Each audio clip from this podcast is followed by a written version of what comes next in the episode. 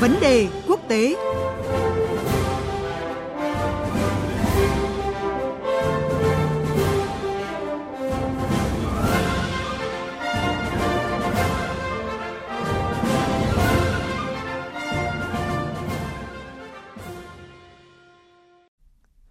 Thưa quý vị và các bạn, ngay trước phiên tòa luận tội tại Thượng viện chỉ hơn một tuần, năm vị luật sư chính trong đội ngũ pháp lý của cựu Tổng thống Mỹ Donald Trump đã tuyên bố rời khỏi nhóm. Không còn các nhân vật kỳ cựu và kinh nghiệm sát cánh, ông Trump ngay lập tức phải thuê hai luật sư mới để hỗ trợ trong cuộc chiến luận tội đang đến rất gần. Thế nhưng hai thành viên mới được đánh giá là đều làm việc ở các công ty luật không có nhiều tên tuổi và có quan điểm trái ngược với các cố vấn trước đây của ông Trump. Bối cảnh hiện nay liệu có đang báo hiệu một tương lai không mấy sáng sủa của cựu Tổng thống trong cuộc luận tội sắp tới? Phóng viên Phạm Huân, thường trú Đài tiếng nói Việt Nam tại Mỹ sẽ phân tích cụ thể cùng quý vị. Vâng, xin chào anh Phạm Huân ạ. Vâng, xin chào biên tập viên Phương Hoa và quý vị thính giả. Thưa anh, vào đúng giai đoạn gấp rút thì cựu Tổng thống Donald Trump lại vấp phải khó khăn mới khi mà loạt luật sư kỳ cựu quyết định rút khỏi đội ngũ pháp lý của mình. À, và ông Trump cũng ngay lập tức bổ sung hai nhân sự mới nhưng mà theo anh ạ, liệu sự bổ sung này có đủ bù đắp cho sự thiếu hụt nhân sự chuẩn bị cho phiên luận tội sắp tới tại thượng viện hay không ạ?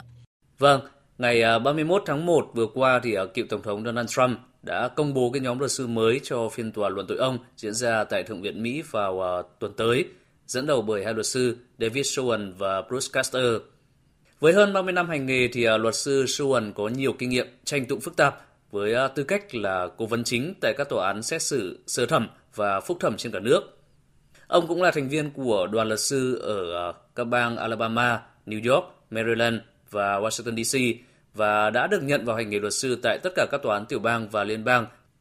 Trong khi đó thì ông Caster, cựu quyền Bộ trưởng Tư pháp bang Pennsylvania, đã hành nghề tranh tụng dân sự hơn 10 năm và ngoài Pennsylvania thì à, ông Caster còn là thành viên đoàn luật sư của Tòa án tối cao Mỹ, Tòa phúc thẩm thứ ba, Tòa phúc thẩm Washington DC.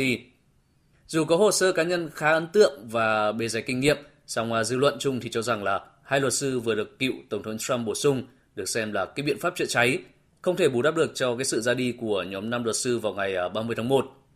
À, vâng thưa anh, dù đội ngũ pháp lý rơi vào khủng hoảng nhưng mà theo giới quan sát, ông Trump vẫn có nhiều cửa thắng ạ, khi mà các thượng nghị sĩ phe Cộng hòa đang rơi vào một cái tình thế à, tiến thoái lưỡng nan khi mà dù không ưa nhưng mà vẫn phải phụ thuộc vào sức ảnh hưởng của cựu tổng thống. À, ý kiến của anh về vấn đề này như thế nào ạ? Đúng là các thượng nghị sĩ Đảng Cộng hòa đang rơi vào cái tình thế tiến thoái lưỡng nan trong cái việc uh, ủng hộ hay không ủng hộ cựu tổng thống Donald Trump tại cái phiên xét xử luận tội lần thứ hai tại à, Thượng viện Mỹ thời gian tới. 81% cử tri Đảng Cộng Hòa trong cái cuộc khảo sát được tiến hành từ ngày à, 23 tới ngày 25 tháng 1 thì à, có cái quan điểm tích cực về ông Trump. Điều đó cho thấy cái sức hút của ông Trump đối với cử tri Đảng Cộng Hòa hiện vẫn khá lớn và có thể còn tiếp tục gia tăng trong cái thời gian tới. Do vậy mà nhiều thượng nghị sĩ Đảng Cộng Hòa, nhất là những người có ý định ra tái tranh cử trong cái cuộc bầu cử giữa kỳ năm 2022 thì sẽ phải cân nhắc và toan tính rất kỹ lưỡng đối với cái lá phiếu của họ trong ờ, phiên xét xử luận tội lần này. Trả lời phỏng vấn tờ New York Times ngày 1 tháng 2, Chủ tịch Ủy ban Quốc gia Đảng Cộng Hòa Rona McDaniel thì thừa nhận cái tình trạng tranh chấp gay gắt trong nội bộ đảng này hiện nay, đồng thời ờ, cảnh báo rằng nếu không có được sự đoàn kết và chú trọng vào cuộc bầu cử giữa kỳ năm 2022 thì Đảng Cộng Hòa sẽ thua. Vâng thưa anh ạ, một kịch bản được nhắc đến nhiều vào lúc này là ông Trump sẽ được Thượng viện bỏ phiếu trắng án, đặt ra câu hỏi về tính cần thiết của phiên tòa luận tội. Ở trong khi đó thì cuộc luận tội còn được cho là một lần nữa sẽ sới lên những cái mâu thuẫn và dạn nứt sâu sắc trên chính trường Mỹ, một trong những thách thức lớn nhất của tân tổng thống Joe Biden. À, vậy theo anh thì liệu là ông Biden sẽ phải ứng xử ra sao trước cái tình huống này ạ? Gần như là chắc chắn cựu tổng thống Donald Trump sẽ lại được thượng viện tha bổng trong cái phiên tòa xét xử luận tội bắt đầu vào tuần sau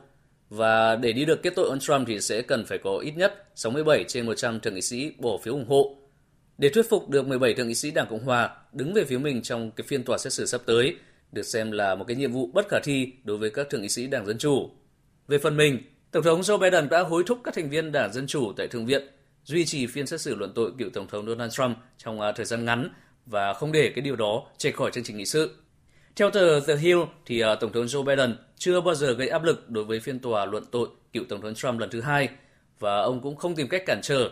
Các quan chức chính quyền Tổng thống Biden và các đồng minh thân cận với Nhà Trắng thì nói rằng là Tổng thống Joe Biden sẽ tránh xa phiên tòa xét xử bắt đầu vào ngày 9 tháng 2 tới và sẽ để Thượng viện là những gì cần làm. Vâng, cảm ơn anh vì những thông tin và phân tích vừa rồi.